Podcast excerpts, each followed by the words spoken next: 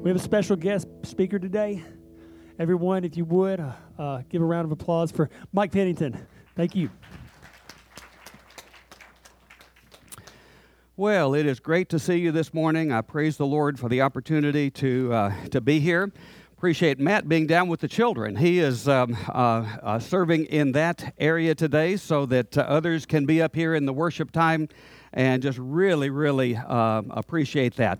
Well, I'm Mike Pennington. It says on the screen, or it just did, that I'm Director of Missions of the Bledsoe Baptist Association. Some of you may be new to this church and not know what the association is. Bledsoe Association is a family of churches in Sumner, Macon, and Trousdale counties. There are 40 churches of us, and we range in size all the way from Long Hollow, that runs about 6,000 on Sunday morning, and to Hillsdale, which is just up the uh, uh, up Highway 10 here, that runs about 20, 25. And so we have churches that are running in the 20s this morning. We have churches that are running in the thousands, and we're right here in the middle. And so I, I just want you to know that the association, we exist to encourage churches. We exist to strengthen churches. And so uh, I love to be a professional encourager and help the pastors in any way that we can.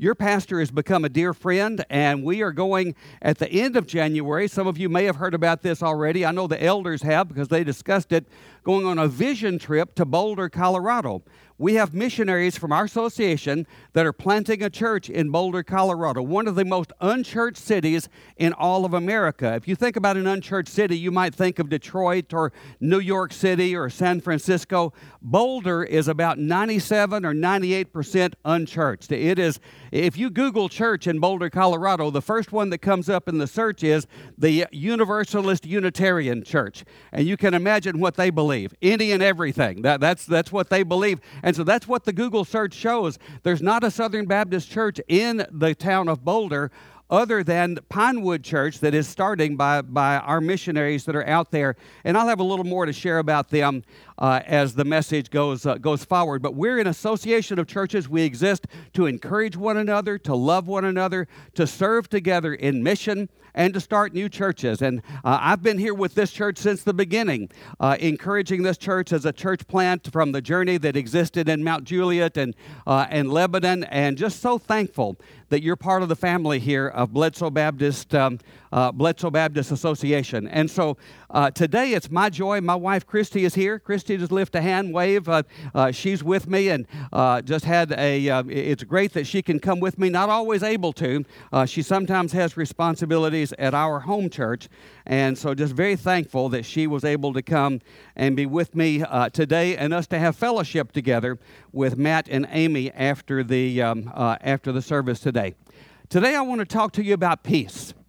Peace, peace when there is no peace is the title of the message. And whatever peace is, however you define it, it sounds pretty good, doesn't it? We would love to see a world with more peace, but as we look around, we desire peace, but there is no peace. You look at North Korea, you look at Iran, you look at Russia, you look at China. Uh, just there, there are hot spots all over this world. There, there, there appears to be no peace. And we, we think about the Apostle Paul how could he say in the book of Philippians that we'll get to in just a moment that the peace of God can be with you and the God of peace will be with you? How is that really possible?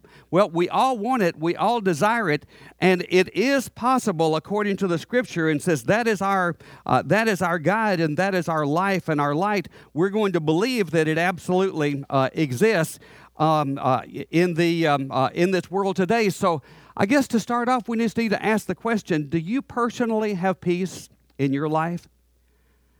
Have you come to a place where, I believe it's Romans chapter 1 or chapter 5, verse 1, where it talks about that having been justified by faith, we have peace with God through our Lord Jesus Christ. That means the justified, it means the war with God is over.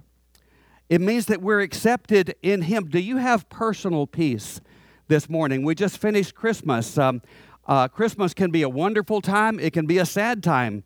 Uh, in other senses, maybe you lost someone during the year, maybe there's been heartache of other kind. Is there peace in your family?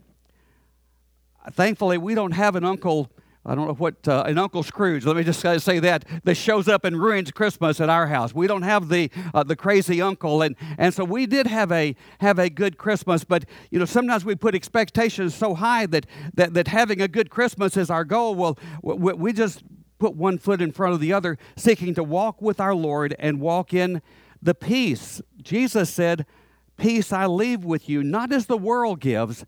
Give I unto you, but I give a, a different kind of peace. And he told his disciples, You believe in God, believe also in me. So don't let your heart be troubled. Trust me, I'm giving you a different kind of peace. And the angels who announced the birth of Jesus that night said, Peace on earth, goodwill toward men. And so we desire peace, but we look all around us and boy, there's just no peace out there, is there? But God says it's possible. We're going to read a scripture. Uh, the next slide is going to have the scripture on the screen. I want us to read this uh, together in um, uh, out loud. Uh, can you see that? I'm not sure you can. Let me be, let me read it, and you can read um, uh, along with me. Uh, along with me there. It's out of Philippians chapter 4. And Paul makes a couple of statements here. He says, first of all, that the God of peace will, or peace of God will be with you. And then he mentions the, peace, the, the God of peace a little bit later. And I want to emphasize both of those things in the message. And we're going to go to Acts chapter 16 in just a moment to get there. But here's what the scripture says Rejoice in the Lord always. Again, I say rejoice. Let your reasonableness be known to everyone. The Lord is at hand. Do not be anxious for anything, about anything, but in everything by prayer and supplication and thanksgiving, let your requests be made known to God, and the peace of God, which passes all understanding, will guard your heart and minds in Christ Jesus. So the peace of God, Paul says, is available to those of us who don't worry, but by prayer and supplication and thanksgiving, we come to the Lord. And then Paul goes through a litany of things that are good for us to think about and to meditate on. Whatever is true honorable, just, pure, lovely, whatever is commendable, if there's any excellent, anything praiseworthy, think about these things. What you have learned and received and heard in me, practice these things, and the God of peace will be with you. And so this passage is kind of bookend the peace of God and the God of peace. Don't you want to be in the middle of that all the time, having God's peace and Him Himself with us? And so, how is that? Possible. And so the question that comes up on the next slide is how in the world could Paul have peace? when he's in the midst of the chaos of the first century. Now, we have plenty of chaos today. I've already named them Iran, Korea, uh, China, the, the, the, the, things that are, that are out there. But Paul, the Roman Empire was no picnic. In fact, he's going to experience in Acts chapter 16 some of Roman um, um, uh, mistreatment, I guess you would say. It was awful Christians were being martyred, and, and Paul himself, before coming to Christ, was there at the stoning of Stephen. And so, how in the world could he say, I've got the peace of God and I've got the God of peace? Well, I'm glad we've asked that question because we want to answer it. Turn in your Bibles to Acts chapter 16. Acts chapter 16. And we're not going to read this whole passage. We're going to be looking at a good bit of it, but we're not going to read the whole thing. What we want to do is simply look at some character qualities of Paul. I just love that over in Philippians where it said to us, it said to us that Paul said, The things that you have heard and seen and learned and received from me, I got that out of, out of order, but that's what he said. Those things, do them and the God of peace. So that kind of begs the question what did Paul do? What did they see in Paul? What did they learn from him? What did they receive from him? And so I'm going to share with you several things that are uh, brief this morning about what Paul, about the character of Paul. And so if you want peace of the peace of God, and if you want the God of peace, then I want to encourage you to practice these things. In the book of, um, uh, in, in Acts chapter 16, it first of all says to us, that um, uh, in verse 9 of chapter 16, and a vision appeared to Saul, Paul in the night. A man of Macedonia stood and pleaded, Come over and help us. Paul saw a vision, and he shared the vision the next day. And so, the first point that's right there on the screen for you Paul was someone who could hear from God. Can you hear God? Do you spend time with God? Does He speak to you? Paul was someone who could hear from God. And I, it's just so beautiful here. After he had seen the vision, immediately we sought to go to Macedonia, concluding that the Lord had called us to preach there. Paul was a person of, of, of, of, uh, uh, uh, of intimacy with God. He was a person that could hear from God. Paul is someone with singular focus. If you look back in some of the other parts of Philippians, he made this statement For me to live is Christ, to die is gain. Does that sound like a singular focus? He's living for Christ. He said, I can do all things through Christ who strengthens me. He said, For me to live is Christ, to die is gain. He, he is just focused on the Lord Jesus. You see, when you have the right focus, and you have the right faith, the focus is upon Jesus, you have faith in Jesus, your future is secure in Jesus, your forever is secure in Jesus, you, can, you, you, you can't beat a guy like that. Paul said, I do one thing. Later in Philippians, he says this This one thing I do, I press on toward the mark of the high calling of God in Christ Jesus. Paul was a kind of person who was so focused and so intimate with God that he could hear from Him. Now, how do we do that? One of the pastors in our association that Matt knows and uh, I know well, Robby Gallaty at Long Hollow, says we need to be in the Word until the Word gets into us. The Word of God strengthens us. The Word of God sustains us. The Word of God feeds us. And so the Word of God and then prayer, that's how we receive from the Lord. My wife is with me uh, this uh, today, and uh, over these Christmas holidays, I've had a little bit of, uh, of off time. Our, build, our office was closed between Christmas and New Year's, and so we've been working on a project. She's giving a talk to some pastors' wives. Uh, there, it's a bivocational retreat, so about 100 ladies, maybe more than that, pastors' wives are going to be at this retreat, and she's one of the breakout speakers for, uh, for the ladies, and she's talking about heart and soul, how to be nourished in your soul, how to, uh, how to, how to let God grow you in the midst of your mind, emotion, and will. And that the Bible talks about, be still, my soul, and bless the Lord, O my soul. And so she's doing that, and that's kind of a deep topic. So we've been uh, working on this uh, talk and editing it and all of this kind of thing. But one of the things that she has put in there that I think is just so beautiful is she says to the ladies, I have learned how to be still before the Lord. And she said, It's not my devotional time, it's not my Bible study time, it's just being still before the Lord. And I want you to know something. I tried it this morning. As I've gone through this, I have kind of gotten convicted myself. Because what do we live in? We live in a world of distractions, we live in a world of noise. The first thing some of us do in the morning is pick up the telephone and maybe check the latest news or, or, or, whatever. I didn't do that this morning. I did check the weather to see how cold it was. I, I, knew it was supposed to be pretty cold, and it was. But that's the only thing that I did on my phone this morning. I, I wanted to live an undistracted life this morning. You see, Paul was a person who could hear from God, and Christy is, share, is sharing with the ladies in this talk that it's many times in this time of still, stillness where I'm just listening to God that I hear God speak that he points out something to me in the area of direction. He points out something to me in the area of correction. He points out something to me just in how much he loves me and how much he cherishes me. And this morning, my wife had already gotten up, and I was snug in my bed, but I was awake, and I just thought, Lord, I'm, I, am going to just be still with you for the next five, ten minutes. Uh, I'm not accustomed to doing that, but I uh, didn't have my phone in my hand. I, I, I was, I was just, uh, just there and um, I just began to repeat over and over Lord, I, I love you. And Lord, I thank you for loving me. Lord, I love you.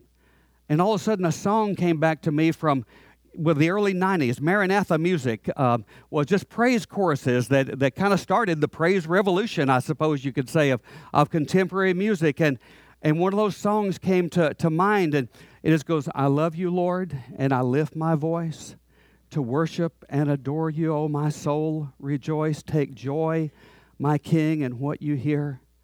May it be a sweet, sweet song sound in your ear. And I just kept singing it over and over. And I want you to know, folks, it was a blessed time of peace. It was just, I, and I'm kind of ADHD. Maybe you can tell, but I'm kind of ADHD, and, and, and, thoughts would come. And I said, Lord, I just love you. And, something else that I did, the, the Lord said, um, Come to me as a child. He reminded me of that verse in Scripture that says, Suffer the little children to come unto me and don't forbid them.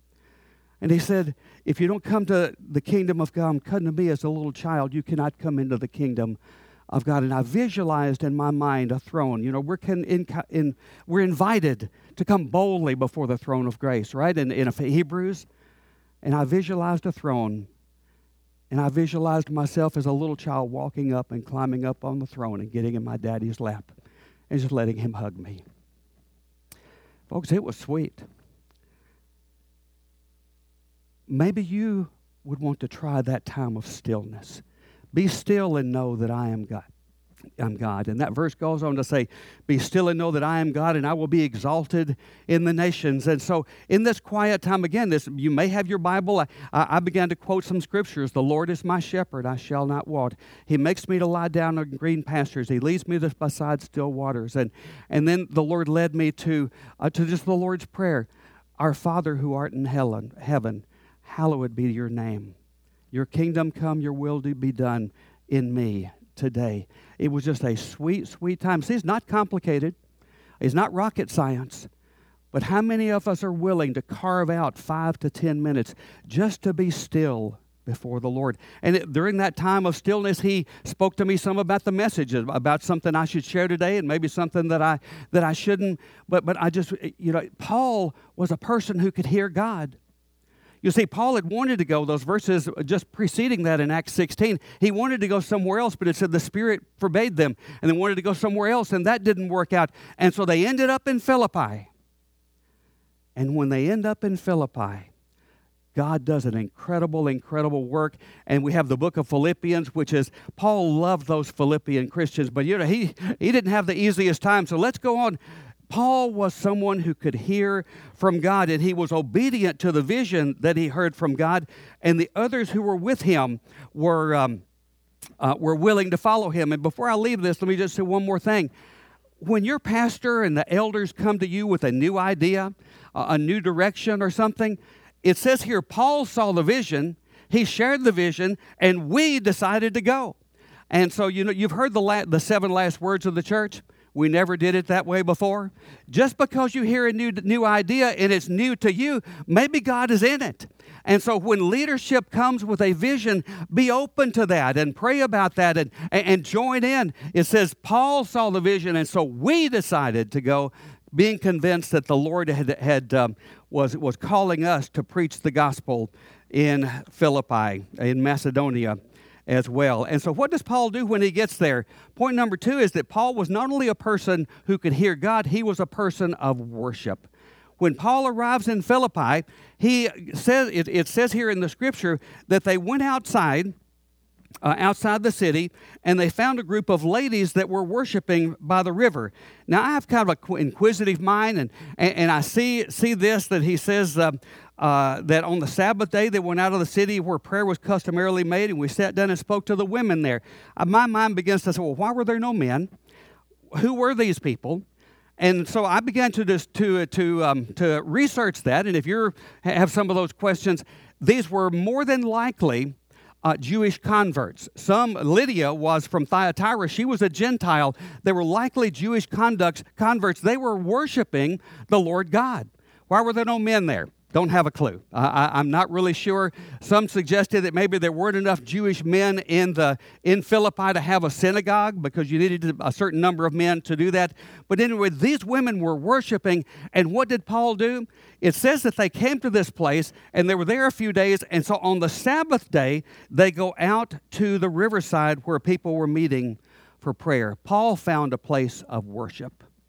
I want to encourage you. You want the God of peace to be with you, we want the peace of God to be with you. Be in community with the people of God. I realize sometimes we're on, on a trip or, or something like that, but stay connected to the people of God.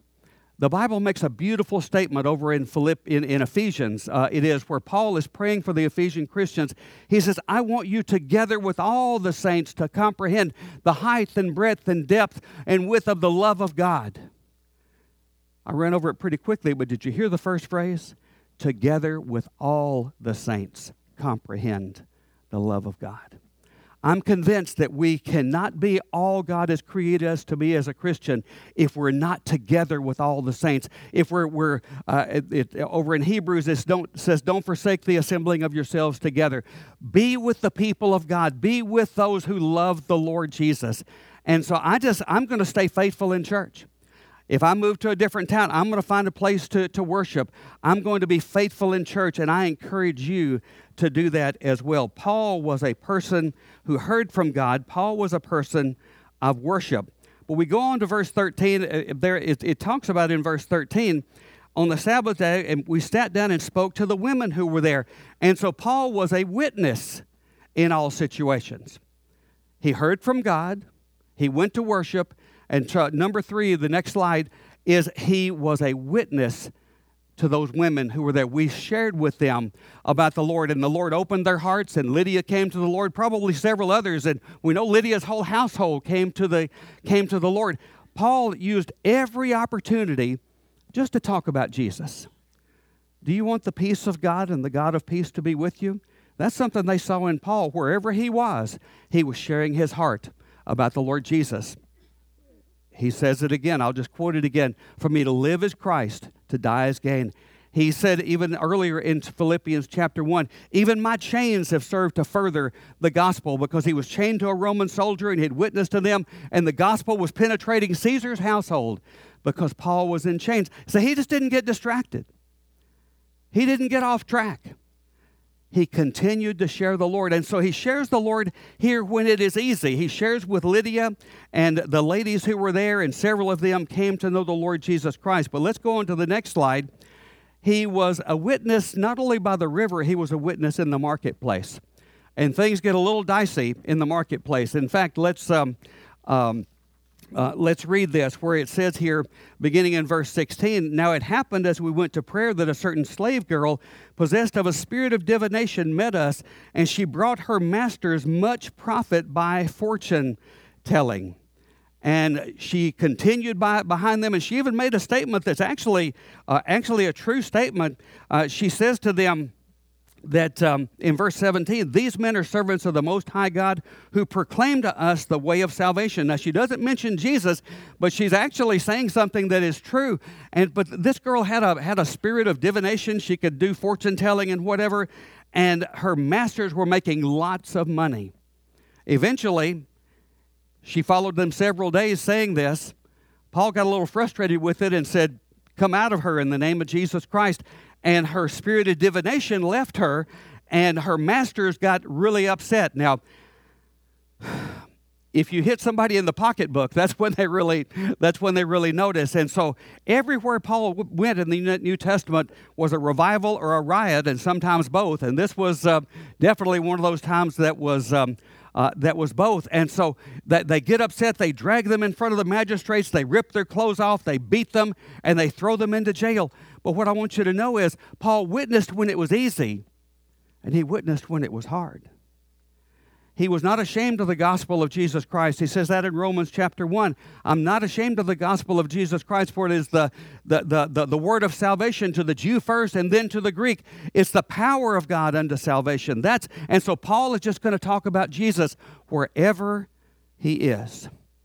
Now I want to insert a little bit here uh, about witnessing when it's hard and share with you a little bit more about Boulder, Colorado and what Jess and Parker Manuel are going through. And I want you to commit. I, those of you, you who are willing, I'm not going to ask you to raise your hand, but I really want you to, to listen closely and I want you to commit to pray for our missionaries.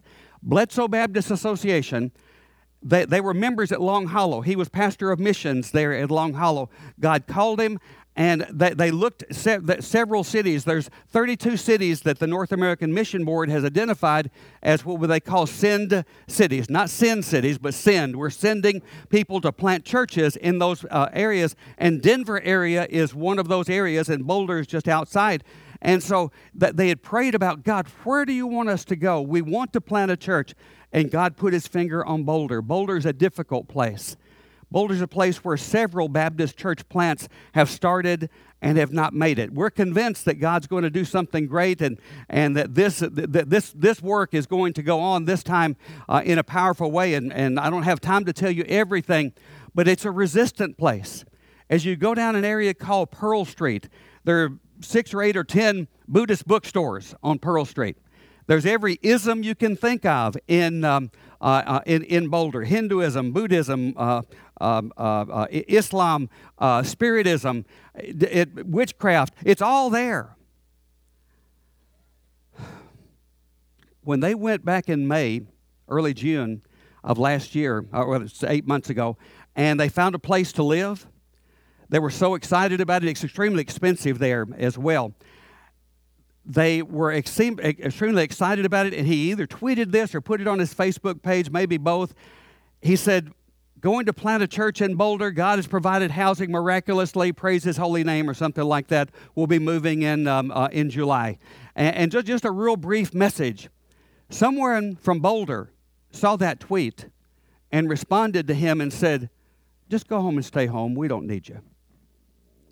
Folks, there's resistance when there's darkness and the light comes, the darkness pushes back.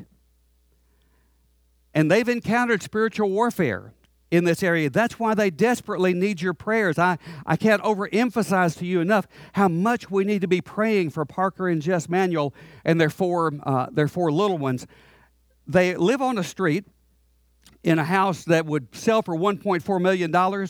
If you saw it in Hartsville, that house would sell for about $40,000. I mean, it's just extremely expensive there. It's not a mansion by, um, uh, by, any, uh, by any means. And it's on a quiet street, and they noticed after they moved in that they walk up and down, and people would leave their doors open and their windows up, and uh, and and this kind of thing. And people say, "Oh, this is a safe area of town. We don't ever lock our doors. We don't lock the windows. We enjoy the cool breeze that comes in in the the summertime."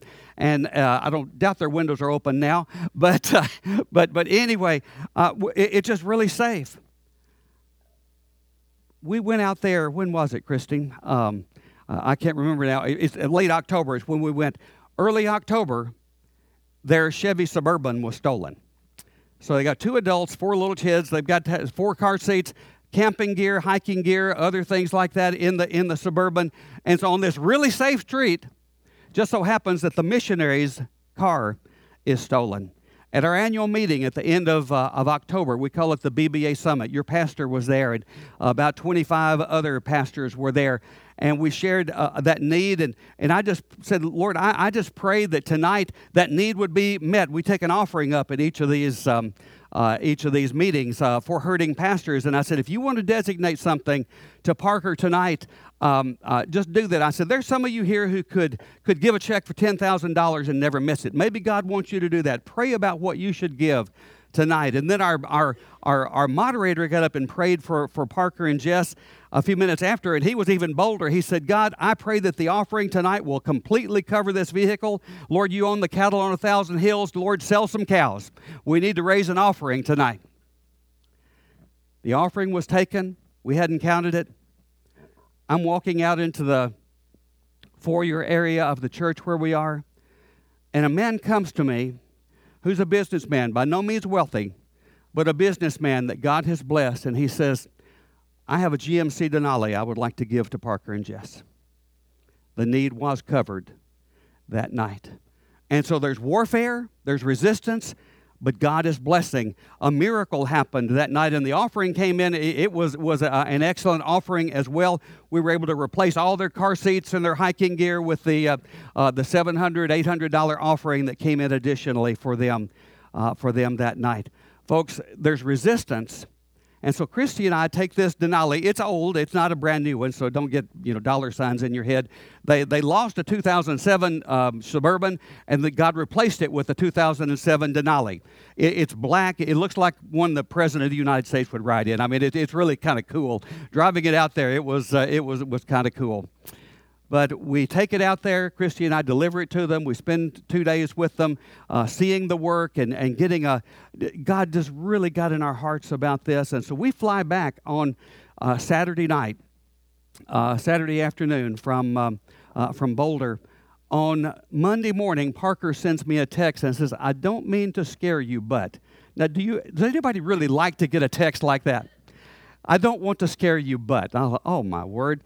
And attached as a picture, he said, This was on our car last night, facing the sidewalk and facing the house, and it was a horrible, horrible uh, Halloween type or, or horror movie mask that was, and the car is black, and this mask was was was white with with black, and, and it was creepy. I could show it to you, but I really don't want that image in your head. The darkness is pushing back, and just recently. I got an email. They, they were having, uh, God was doing some great things, but He said, We're really sensing spiritual warfare again. Folks, the war is real. That's why the Bible says to put on the whole armor of God. And so I want to encourage you pray for Parker Manuel and his wife Jess and their four little ones. Parker and Jess Manuel, our missionaries. I told you that you're supporting them. We're supporting them in prayer. We're supporting them by taking some pastors on a vision trip and then a mission trip at the end of March that God might want one of you, some of you, to go on. Your pastor will be talking to you more about that, I'm sure. But your association, God has blessed us financially. We are giving Parker and Jess $1,000 a month support for their, um, um, uh, for their ministry. Christy and I have signed up and we give something, it's debited out of our checking account every month. We, we're all in. We're wanting, we're wanting to see God do great things. They've already had seven professions of faith. They sent prayer requests the other day. They just had a, um, um, a candlelight service the week, the Sunday before Christmas. They were expecting maybe 50 or so people. That night, God brought 65 people to that candlelight service. Many of them for the first time being touched by touched by the gospel. And he said the amazing thing is about 20 to 30 of folks that told us they were coming didn't come, which means God sent 40 new people. God's at work. And they've had seven people saved. And he, he said it was just the, the Spirit of God was so with us that night in that candlelight service, he said, I could barely speak.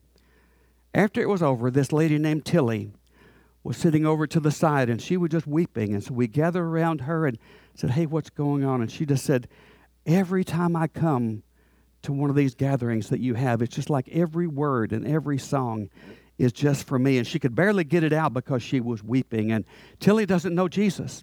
Do you suppose the hound of heaven is after uh, Tilly and that she probably has gotten saved by now? I don't know. But Jess was going to follow up with her the very next day. So, folks, great things are happening, but the enemy is not pleased. That's why we are so vital in prayer. Paul witnessed when it was easy, and he witnessed when it's hard.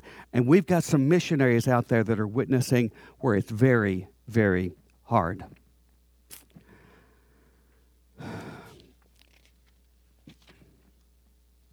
Not only that, Paul is a worshiper in all situations. Go on to the next slide.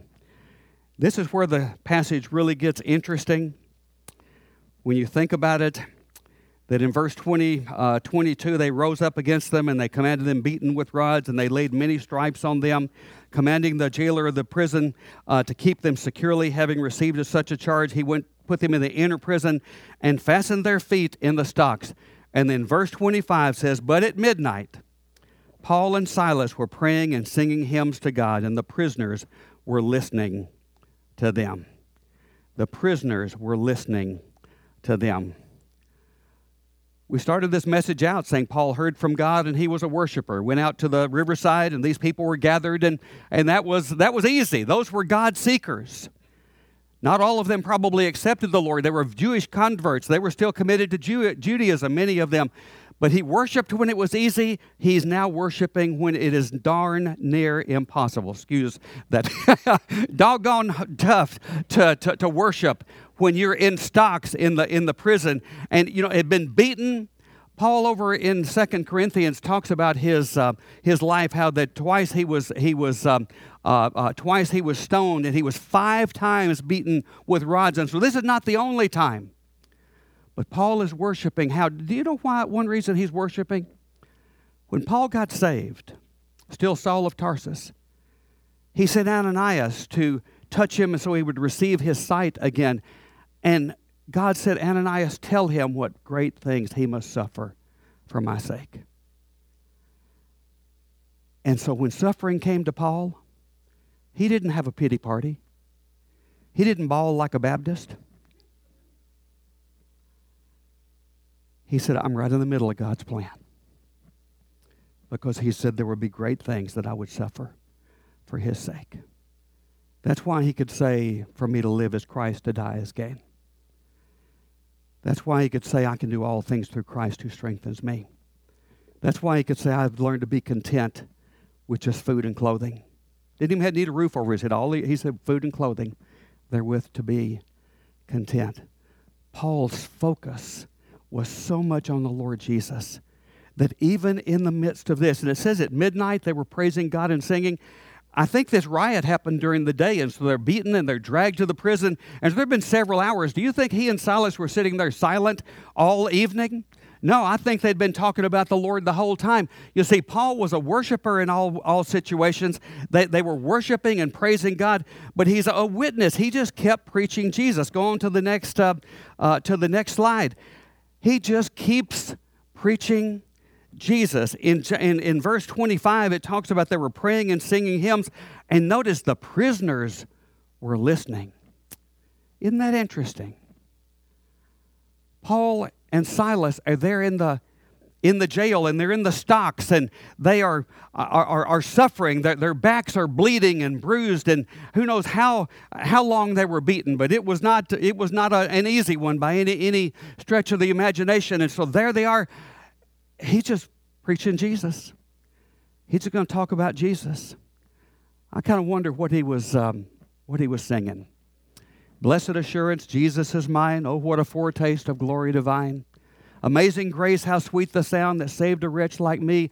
I once was lost, but now I'm found. Was blind, but now I see. I have a feeling he obviously didn't sing those, but uh, he may have sung the hymn out of Isaiah, and Jesus quoted it. The Spirit of the Lord is upon me, and has anointed me to preach good news to the poor, and release to the captives, and healing for the brokenhearted. Now, folks, I want you to, to, to hear, hear this closely. How in the world would the gospel have ever gotten to those other prisoners had Paul not been put in prison? Now, that was kind of like a wow moment. Paul didn't waste any opportunity. When he was put in jail, he used that as an opportunity to praise God and to preach Jesus and to sing and to pray. And, and so I'm sure in the prayer time, God, I thank you that Jesus has saved me. I thank you that Jesus went to the cross. See, when you're praying, you can get a lot of preaching in. And so he just kept talking about Jesus. And the prisoners were listening. Isn't it gracious of our God to have sent someone like Paul to that particular prison where those men I assume it would be all, all men in there, would probably never have had a chance to hear the gospel unless Paul went there. You want the peace of God and the God of peace? Witness when it's easy, witness when it's hard. Witness when there's opposition, witness when there's persecution. Just keep talking about Jesus. Paul just kept talking about Jesus. Verse 25, he's talking and the prisoners are listening. Verse 31, it says that, um,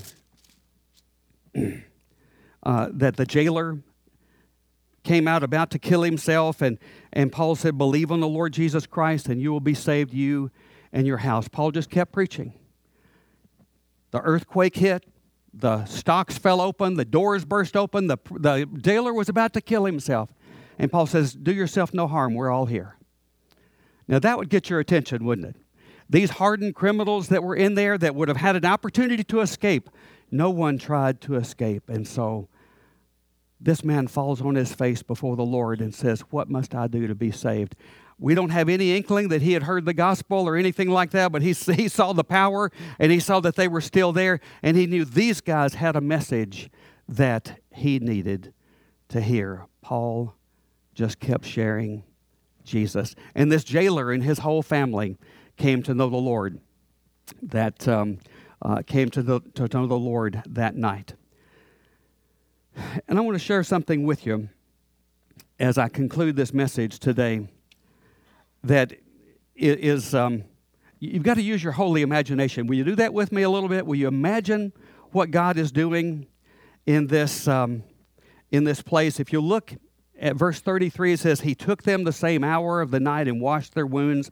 He was baptized at once he and all his family. Then he brought them up into his house and set food before them. I doubt it was kosher food. Amen. You know, who knows what it was but paul ate it he brought them up and, and set food before them, and he rejoiced along with his entire household that he had believed in God. Okay, so here's the timeline. The earthquake happens about midnight. By the time they, they're out and, and they've witnessed to the jailer and they've been baptized, probably it's 2 a.m. What do you think they did between 2 a.m. and daybreak? Another three, four hours right there because it says right after at daybreak the, the, the marshals came, the, the, the police came to say, hey, let these guys go. What happened during that time? Well, Paul just kept preaching Jesus. Amen. He just kept talking about Jesus. This jailer had just been saved. His wife, his family had just been saved. Probably servants had just been saved and, and baptized. And Paul always about was about discipling. He was always about uh, about uh, strengthening people and, and helping them in their life and teaching them Paul had already, remember another time in Acts, he preached way into the night and the guy fell out a window and died. Paul raised him from the dead. If you died this morning, you're on your own. Uh, I, I, can't, uh, I can't do that. And so Paul didn't mind preaching way into the night. Paul had an opportunity to disciple this jailer and his family. Don't you think he did that? I do. I don't think they went to sleep. I think he just kept talking about Jesus. And I think he opened the scriptures, or, or, or, he may not have had any scripture scrolls with him, but he, by word of mouth, he, he just shared with him who Jesus was and, and, and uh, the, the way his life, I'm sure he told him about Lydia and the other believers in the town. And Paul just used that time to strengthen those that were there. If you read the book of Acts, look for the word strengthened. It's all through the book of Acts. They went back through the town strengthening the churches. We did this and we strengthened the believers. And God wants us to be strengthening, and that's what He did. But also, something happened between 2 a.m. and daybreak that I think is very crucial. Go on to the last slide. I want you to think about Paul's gracious and humble sacrifice. This is where you have to use a little bit of holy imagination. Sometime before daybreak, Paul, with a heart of love for a new believer, looked at him and said, Brother, you've got to put us back in the cell. Because if they come tomorrow morning to take us to court and we're in your living room drinking whatever he served, it's not going to be good. You see, Paul graciously and humbly sacrificed for the jailer. Why? To protect him. He wanted God to use that jailer powerfully. And so the jailer took them back into the cell. I don't know that they put him back in the stocks, probably not, but he took them back in there. And not only that he was protecting the jailer, but another thing, he wanted to preach to those prisoners again. Paul went back in there to tell them, hey, God was the one that did that miracle. God was the one that opened these doors. Open your heart to the Lord Jesus. And I'm convinced he went back in to graciously and humbly share the gospel one more time with those prisoners that were without hope. You see, Jesus came to bring hope to the hopeless, life to the lifeless, lifeless. He came to bring grace to those that have fallen so far from God. That next morning, how do I know this? That next morning, they came uh, and said, hey, let those guys go, that they, they, they don't want to prosecute them anymore. And it's very interesting. They, uh, he says that, and uh, when it was day, the magistrate sent the police and said, let these people go. The jailer reported this to Paul. So he went into the prison to report it to Paul, saying, The magistrates have sent to let you go. Therefore, come out now. Out from where? Out of the prison. He'd gone back into the prison in order to protect the jailer and in order to preach to the, to the prisoners. They have beaten us publicly, Paul says, and uncondemned men, thrown us into prison. No, let them come and take us out. Out of where? Back in the prison. Do you see the humble heart of Paul going back into that smelly, stinky, rat infested prison? And says, Let them come and take us out. And they came, in verse 39 says, They came and apologized, and they took them out and asked them to leave the city. So they went out of the prison and visited Lydia. Paul was a person who had the peace of God and the God of peace because he could hear from God. He was a worshiper. He was a witness. He was a proclaimer of the Lord. He was humble and gracious. He was one who would protect the saints. That's what they saw in Paul. And if we want the God of peace with us, we imitate him in his character and in his conduct. and do those things which Paul had done there with the jailer. And the passage concludes that Paul went back to Lydia's house and encouraged the believers before they left. And so Paul humbly protected the jailer, preached again to the prisoners, and he prepared the church for what the church was going to be going through. And Paul leaves there and writes the book of Philippians that's filled with joy and grace and hope and all of this when I wouldn't have had such good memories of Philippi. But Paul did. Why? Because of what God did there. Let me conclude with the question I asked at the beginning today Do you have peace? Have you come to know Jesus Christ personally as your Lord and Savior? If you don't know Him, come talk to me or Brother Matt or one of the elders after the service.